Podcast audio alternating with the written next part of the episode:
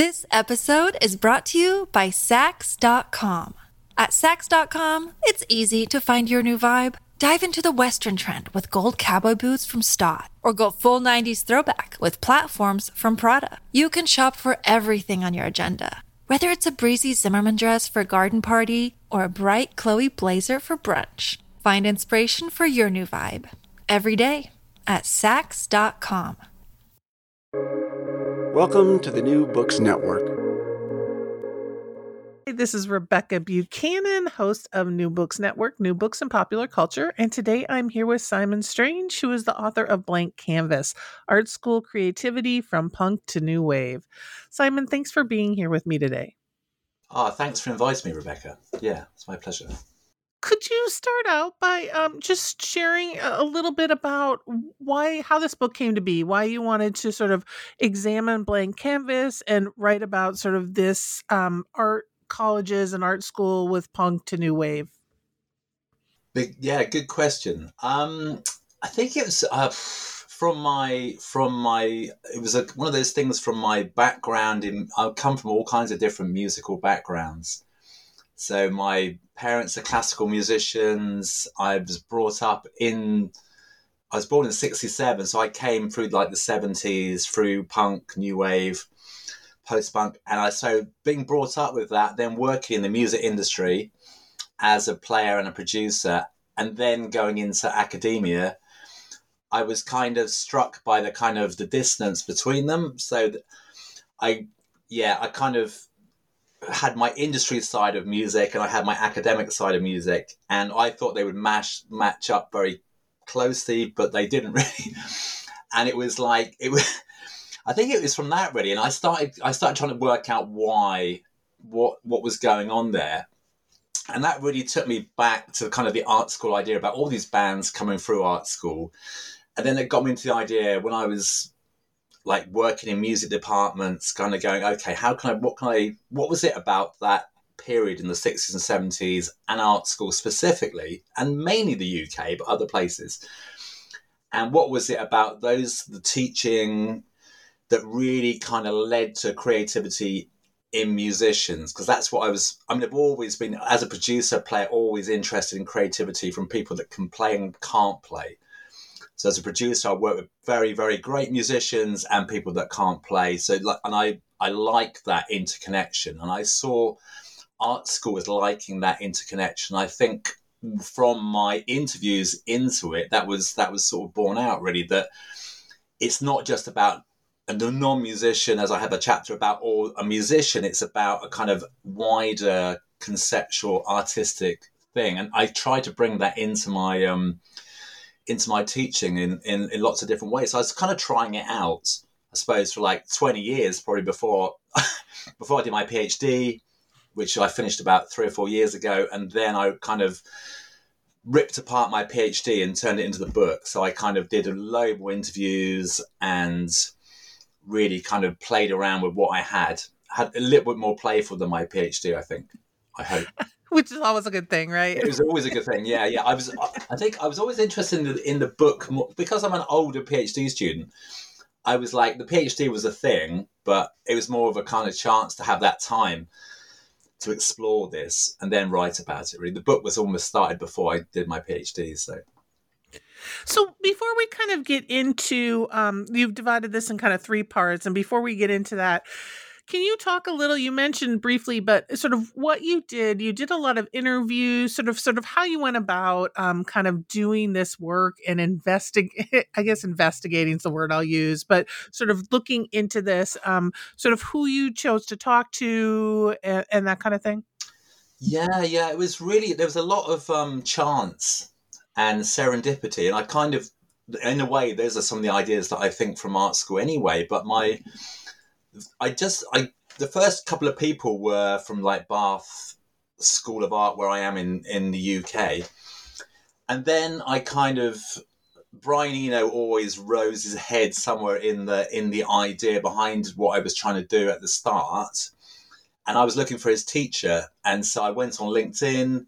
Put in the name of Roy Ascott, Brian Eno's teacher, and his address popped up, and it was like the road next to me in Bristol So I was just like, and that was I literally about two hours later walked to the road, to, to knocked on his door, and we had an interview. So, so that was, and he's amazing. He's amazing. Like Roy Ascott is eighty six. He's, you know, Brian. If you if you read Brian Eno, Roy Ascott is really hit the key person. The same for Pete Townshend from the Who as well, and Freddie Mercury and other people. So he was a really key guy, and he worked with people like Richard Hamilton and, and Victor Pasmore at Newcastle. So he's a really very key guy. So he basically opened the doorway to everyone. And I just took a, I suppose in academia you call it a snowball effect. I went from one to the other to the other to the other. So I basically went to Gavin Bryars after Roy Ascott because he knew Gavin closely. Gavin opened it up for Brian Eno. He basically, I was almost like a phone call from a phone call from a phone call. So I'd be having lunch with Gavin Bryars. Go, oh, I'll just phone him. I'll phone him and we'll organise it. And it just went like that. What I found that I was interviewing a lot of white men.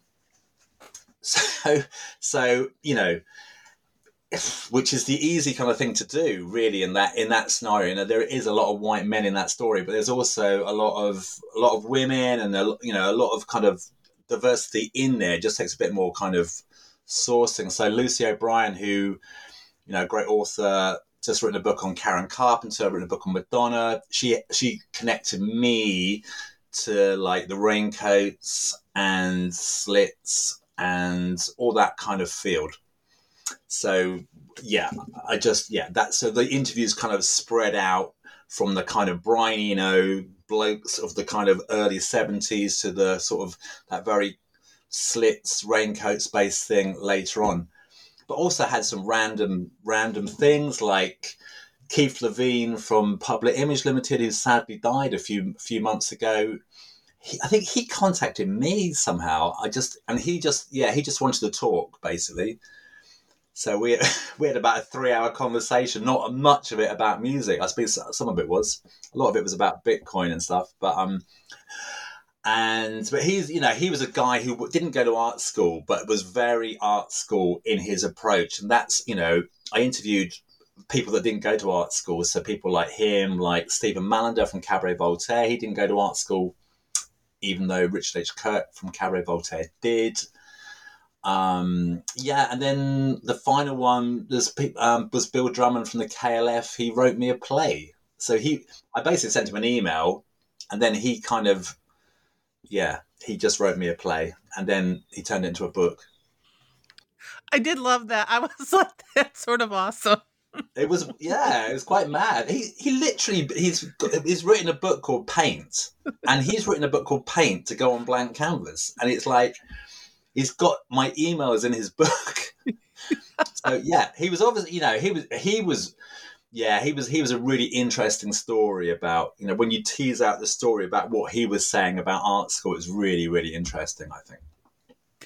So you start out, right? So you divided this and you have these sort of four um, aspects that you look at, but you start out by sort of grounding us in uh, art school. And so, can we talk a little bit about that? And let's start with kind of Bauhaus, um, and you sort of talk about that. So, so can we talk about that ground, like sort of those spaces that you're kind of that came before that you're grounding this work that you're doing in? Yeah, yeah. I think the Bauhaus.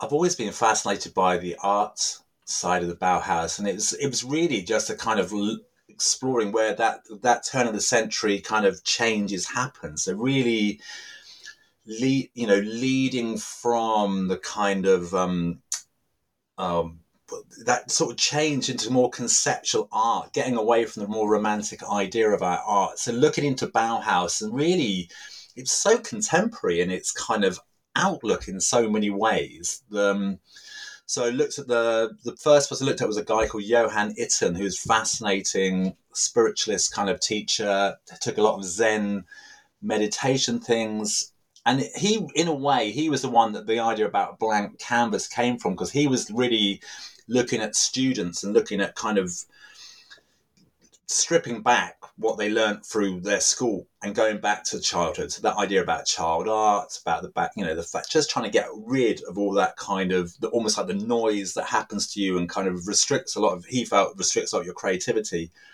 So at the start of sessions, he do things like breathing exercises, meditation, and get students into that, try and get away from their kind of taught and learnt experiences from their sort of secondary schooling.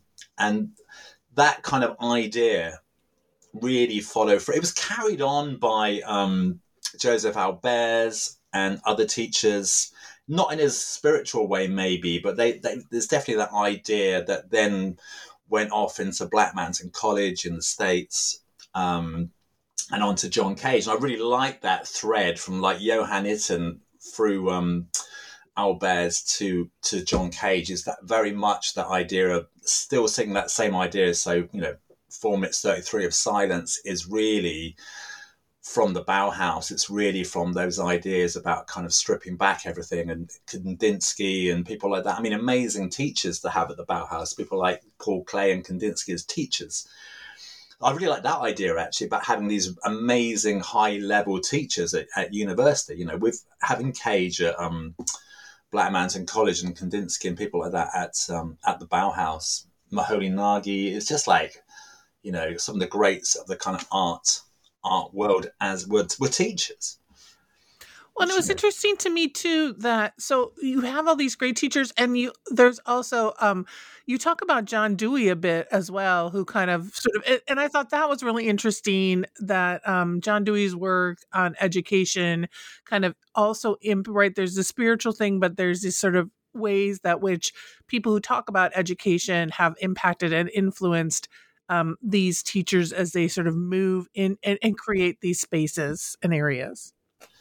Yeah, yeah, that constructivist kind of ideas. Yeah, definitely. I mean, Black Mountain was built on on Dewey's on Dewey's ideas. So I think it was Charles Olson who was the um, the principal, seen by a lot of people as the first postmodernist. And way Dewey is that idea about kind of breaking down barriers and kind of like seeing how things can be constructed without without borders. And I think that's really, I mean, Black Mountain College was amazing for that. There was elements of the Bauhaus of that freedom, but there was, it was much more at Black Mountain College where like, you know, the students and the tutors built the place together. You know, you'd have a, they'd, they'd eat together, they'd find the food together, they'd, they'd have, you'd have a tutorial by the fire, you'd have it anywhere you want. So it was, it was very much like life as art, art as life manifested in that, in that place. So yeah, an incredible kind of art experience, but not all of it was good. Obviously, there's lo- loads of issues having a kind of um, open, kind of open sesame kind of a university like that. You know.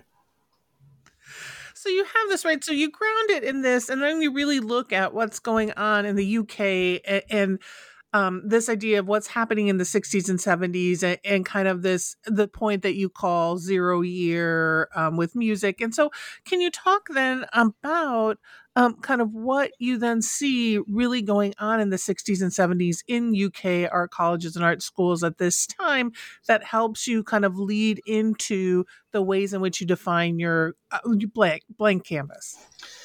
Yeah i mean it was it was uh, through the Coldstream um, sort of reforms. Art was kind of art education in the UK. It was it was struggling, but it was kind of um, it was very very regulated. And weirdly, they decided to make it more regulated, but they made it more regulated in a way that opened it up to individual.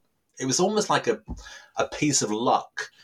There was a, there was a lot there was a lot of kind of um, art schools. I think it was 128 art schools in the UK in the 19 early 1960s and it was just they kind of um, through the Coldstream they gave they brought in these rules, but they they opened up the possibility that individual the way you looked at these rules and the way you utilized them could be individually assigned, which is brilliant. And it, it meant that you had some great colleges and you had some terrible ones, but you had this kind of um, but it really lent it led, meant that you could have that kind of feel of a faculty or feel of a university from the people that were in charge. So people like Roy Ascott and um, Hamilton and Pasmore at Newcastle, they started kind of really playing with the idea of art school and having it as a very expressive, artistic kind of like laboratory. You know, they they talked about it as being the studios being laboratories, and I think that's again that's what Ascott brought in when he went to Ipswich. That Eno picked up that idea. Art could be anything. It's about experimentation, about innovation. You can bring in science, you can bring in philosophy. It's about just really kind of like exploring everything. So I think it really took away that romantic idea of art and kind of like, you know, conceptual art became a very key, key thing. Um, Ascott was very much into the idea of cybernetics and computers and systems theory. So yeah, it was, he used, you know, he used to kind of, his lectures were very much, he, he there's about, I think he used to have like personality tests. So instead of doing like, you Eno thought he'd turn up to art school and it'd be about painting. He said, I thought I'd be painting like a, Mond- a Mondrian and stuff like that. But what it was was like he was, they were split into pairs and they were kind of, they were told to create and develop uh, a personality test. This is the kind of thing I actually do with students as well. And they had to create like, there was 18, 36 people in the group. So they created 18 personality tests and they got everyone to take this personality test. And then for a whole term, people had to be the opposite of that personality. So Eno used to talk a lot, so he had to be silent. Townshend was very lively, so he was put in a trolley and wheeled around. He, couldn't, he wasn't allowed to move with his own volition. You know, it's that idea. If you're going to blank canvas about breaking down what you've had done before, again, it's all just about breaking barriers and getting away from the norm. And that's what Eno carried forward into his production. You know, when people would, would play with oblique strategy kind of cards and playing with wrong hand, you know, playing left-handed instead of right-handed, playing with one stick. You know, it's again that comes from the Bauhaus where they used to do that with a lot of painting with your with your other hands and stuff like that. So yeah, that's right.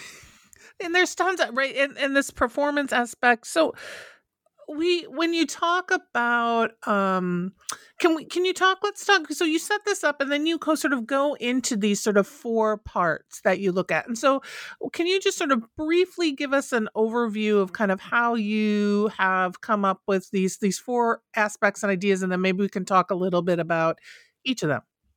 Yeah, I think like any academic, they come, they you kind of they come from not they don't come from thin air, but they kind of come from they come from your research, but they kind you kind of gradually hone them down. So I think this was really what my PhD was like: hone these ideas down. So they became, and it becomes something that you can test on a load of different scenarios. So the first one was about hierarchies and breaking down. Again, that's a real kind of postmodern breaking down barriers kind of element. The second one was about process. So a lot of art schools in that period specifically talked, and art in a, in general compared to music, talks a lot about the process and being in the process and not worrying about the product. Um, then about experimentation. So again, this was kind of where punk comes in, and John Cage came in. That idea that you can just throw things up in the air and see what happens, and that experimentation should be um, encouraged. Then finally, relationships. So the idea about individual relationships with tutors and students, or in relationships with bands, relationships in groups, relationships in scenes. Uh, yeah, which kind of leads on to what I'm what I'm looking at now. And that so those yeah those four ideas: hierarchies, process, experimentation, and relationships was sort of my backbone, broad scape backbone to to blank canvas really. This episode is brought to you by Saks.com. At Saks.com, it's easy to find your new vibe. Dive into the Western trend with gold cowboy boots from Staud, or go full 90s throwback with platforms from Prada. You can shop for everything on your agenda, whether it's a breezy Zimmermann dress for a garden party or a bright Chloe blazer for brunch. Find inspiration for your new vibe every day at Saks.com. Right. So, and you kind of, um, in your second part, you talk about each of these. So, I'd love to sort of delve into them a little more. And you start with, as you mentioned, the idea of sort of non musicians and how, and the role of non musicians. So, can you talk a little bit about that, especially as it kind of relates to what you're looking at as that art school and the punk, um, sort of new wave, post punk?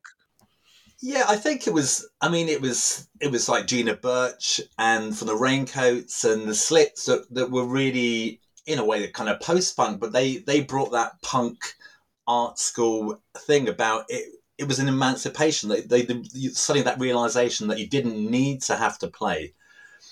Um, yeah, so there was that kind of that element that you didn't need to be like a technical whiz. You didn't need to be a kind of that kind of musician. And I mean, Eno had that had that same idea that he brought. He he tried. Eno tried not to be. He could play keyboard. He was, you know, he was in Roxy Music, but his his thing was about okay, I'm just going to twiddle some knobs, and he kind of untaught himself how to play. And it's that again, it's that idea about conditioning and about creative experimentation I was just reading actually a bit again from the from the book just now, and it was a bit from the Raincoats when they had um, oh, it was the oh, they, they, they had quite a famous drummer, but they they they they'd written the piece before they'd had drums, and he had to try and follow what they that they'd done, and their and their whole thing wasn't about keeping in rhythm, was about having a natural rhythm, having a human, almost like a feminine. They saw it as a feminine rhythm, like not being too they felt like male music was very very regulated so they wanted to have a kind of free mess about with the rhythm so the drummer would have to kind of follow that around. And i think it's that kind of breaking down of barriers of not having to be a classical musician which really really informed so much pop music. You had the technology with synthesizers and that coming in and then you had computers and you know DAWs and you can like record. You don't have to, you know, you can move things around. That really kind of goes into what we see with music, pop music from that kind of point. You didn't before then. You you know you had to be a player, really, but it was really that that kind of like 76 77 kind of punk explosion that brought the idea that you didn't you didn't anyone could be it anyone it was anyone could be a musician you know Stephen Mallinder from Cabaret Voltaire said that there weren't actually that many people at bands around, and if you could just get together with a few mates and kind of get some sort of sound going, you probably got signed, which is not the same anymore. It's completely, completely different now. It's completely saturated, which is quite interesting that there, there just weren't that many because it was this start of kind of everyone could play and everyone could give it a go. Um, yeah. Yeah, and I think you brought up the raincoats, but I did love like because it felt like it also allowed a lot more freedom, right? Freedom to do, to experiment, to just and, and, to not have the fear that well, I can't do this, so I'm not going to go out there. Like we're just going to go out there, we're going to do it, and and it's going to work. It's going to work somehow, right? Something's going to work. Yeah, yeah, what I, I, like what I like about that as well with with Gina from the Raincoats is that she's she's like she's become really really popular at the moment, and it's through that same having that same attitude. She's basically taken that same attitude, and it's still working and it's working for her now. And I, I kind of it's nice to see that kind of still there really. Yeah.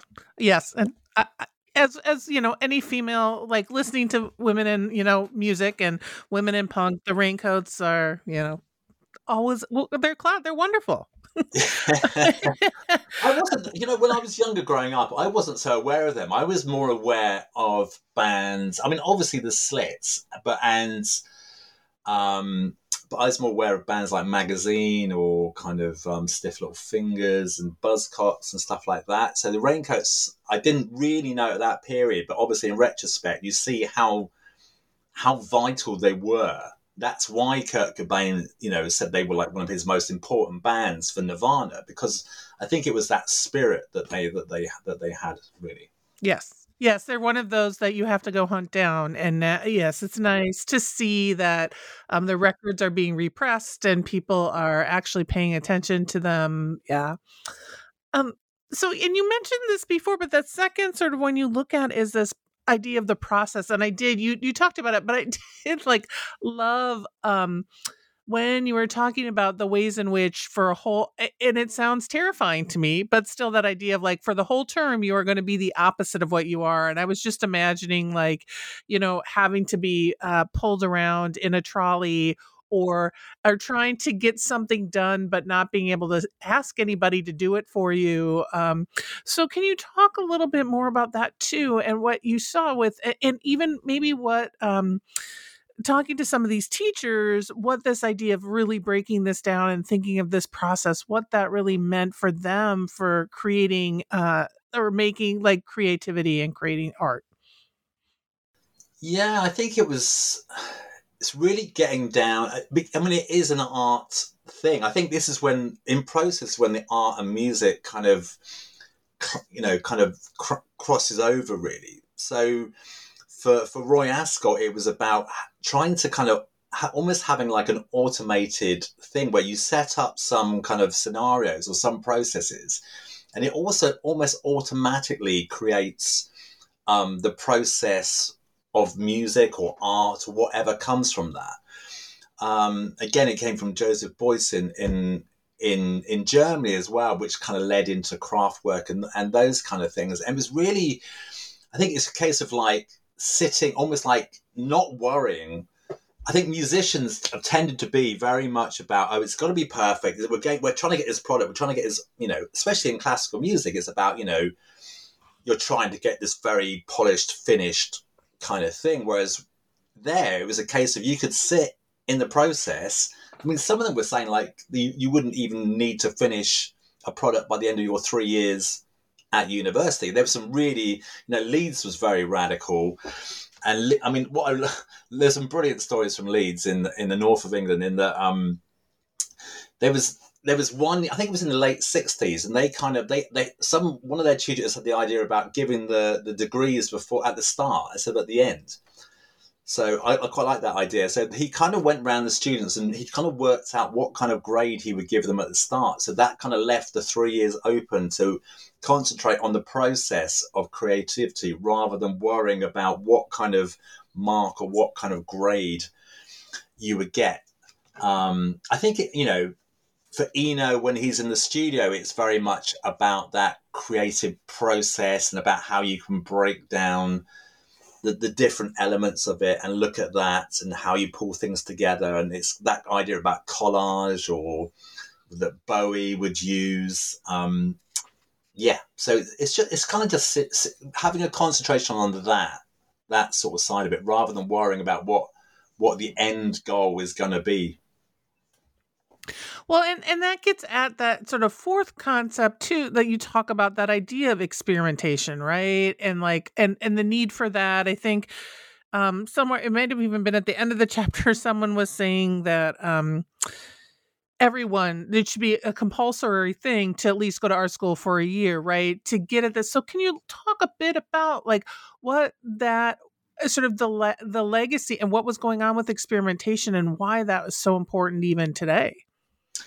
yeah, I mean, I mean, it came through you know, through all those art schools I talked about, I says Malcolm McLaren is the famous one, you know, is talking about now, you know, you can be a, be a wonder, it's better to be a, a, wonderful failure than to, to not try at all.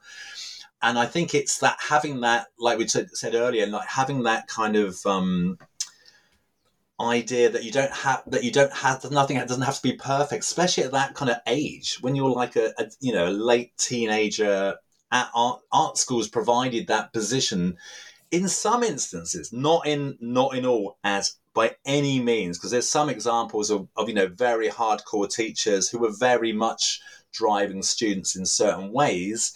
It's just that the, it seemed to be the musicians that were successful that I talked to were the ones that were allowed to develop their craft, have that time in the process to then play around with um, with their ideas and and get them to fall apart, you know, and get them to not doesn't doesn't matter if they didn't work or you know just just seeing what happens. Like I say, throwing those things up in the air and just seeing seeing what landed really.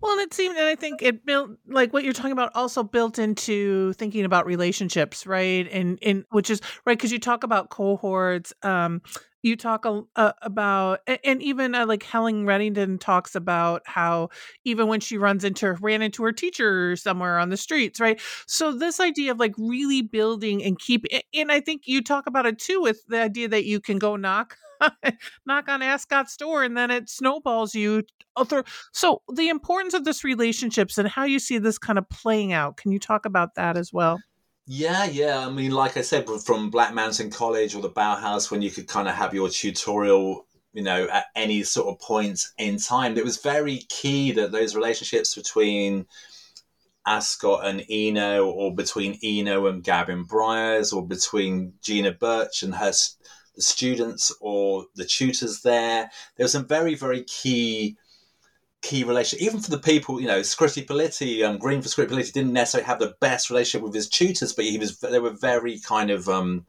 key. Ian Dury with um, Peter Blake. So Peter, you know, there was, there's just, there was this very much kind of trust relationship built up. Again, you don't, it's almost like a, a lot of it was kind of like down the pub or it was after hours or it was you know so there there is that whole kind of I think when I first started teaching that's what it was like. So you know end ended the I left university at the end of the 80s start of the 90s and that was that's was what it was like. At some places you could there wasn't because tutors and tutors and students were very close in age. So you know there wasn't there were you know there was a lot of that kind of young younger tutors. That was very much encouraged in a lot of art schools and it was almost like teaching each other and building up these ideas as they came through kind of culture and yeah, so you have those relationships between tutors, you have the relationships between groups of students. I like the way that some, I'm not sure we can do it nowadays that much, where tutors actually decided who they wanted on the course, depending on how those people would fit together. So, you know, I work in teams now where we try and work out how to you know how to really fit those people together. And they were doing that in cohorts uh, especially at some of the london art schools. They'd be like like hornsey or like chelsea where they you know they very much talked about that idea about like picking and choosing who would fit with who and who wouldn't how you kind of build those those strong cohorts together. Again Joseph Beuys in, in germany was very keen on that. Yeah so you have these four, right? So you kind of talk through them, and then you sort of your last part is really like thinking about, uh, you know, blank canvas, um, and looking at these. But you also kind of talk about what happened, you know, right? You end in the seventies, but like what happened sort of after that, and and how this influences. So can you talk a little bit about kind of that as well? Um, sort of how you thought through all this and and also what it means right? So we've got this going on but what does this what does it mean for music and art right? Like the big like what does it mean for everything? But like for what you when you're everything? That's a big question. I no love, just kidding. No but what, when like as you're th- you know as you're thinking like what do you like you know for you what was this like what do you see this influences you know beyond this like the other the other way? Yeah. Yeah yeah yeah. I think it's I mean, it's, it's a. I suppose it's a it's a feeling of hope as well. Sometimes I, you know, it's. Some people said to me, "Oh, wasn't it just a period in time? This was just like this, you know, six and seventies. It's a period of time." Yes, of course it was. It was a period in time. But I think you can take these by breaking it down into those four areas. You can take it and you can utilize it and you can show it and you can kind of explore it and I think I've tried to do that in in in edge. I think you can. I think it, it can challenge how you look at popular music education for a start. A lot of popular music education still relies on the kind of classical traditions of being able to play notes and being able to kind of read notation and have classical instrumentation training when we know that that's not really how a lot of pop music's made. So it's trying to break that sort of side of it down, and also just keeping that encouragement to people that that that from all all areas to kind of like be able to play and to be able to experience what they can. I think that because of the saturation that there is in the music industry, that universities have a they have a place that maybe the record companies used to do in the old days. So in the in the seventies, the record companies or the eighties, record companies would have more money and time so bands could maybe stay in the process. They could maybe kind of develop their material a lot more. And I think going forward, this kind of the idea of blank canvas can be seen through universities, community groups outside of the record industry, really, and showing you know how you can actually have that space to kind of craft. I don't think I don't think you have that space to craft your work like you used to. You know, bands used to go on for years. People used to think you know bands like the Damned or the Stranglers were like instant hits, but they, you know, they're for years and years they've been kind of like hone it down because they could, they could afford to. They had the, you know, they had money that they could get from the state. They had, they were, you know, at art school. You got paid to go to art school. You didn't have to pay for your accommodation necessarily. It was squats. So I think it's understanding the that importance about community, the importance of allowing musicians and artists the space where they don't you know the financial space i think. So yeah i think that's that's if you're talking about my goal it would be that to kind of go like you know artists need that financial space and some countries and some places and some governments and some areas that is still the case but it's you know it's it's rare. And i think it's i do that in my research job actually looking at that idea about how the value of artists and how you know how they should be given that time and space.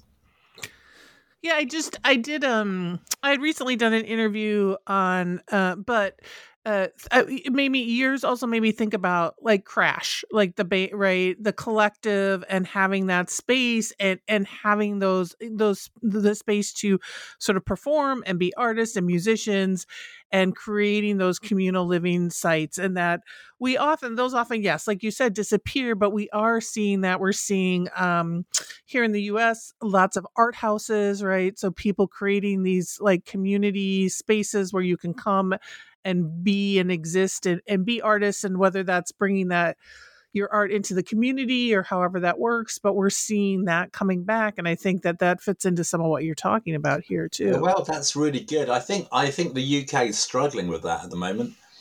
I think that like the house prices and the price of property in the uk is so high and the kind of pressure on kids financially is is really high in the uk at the moment and i think you know there's a real lack of community spaces. The community spaces are starting to vanish.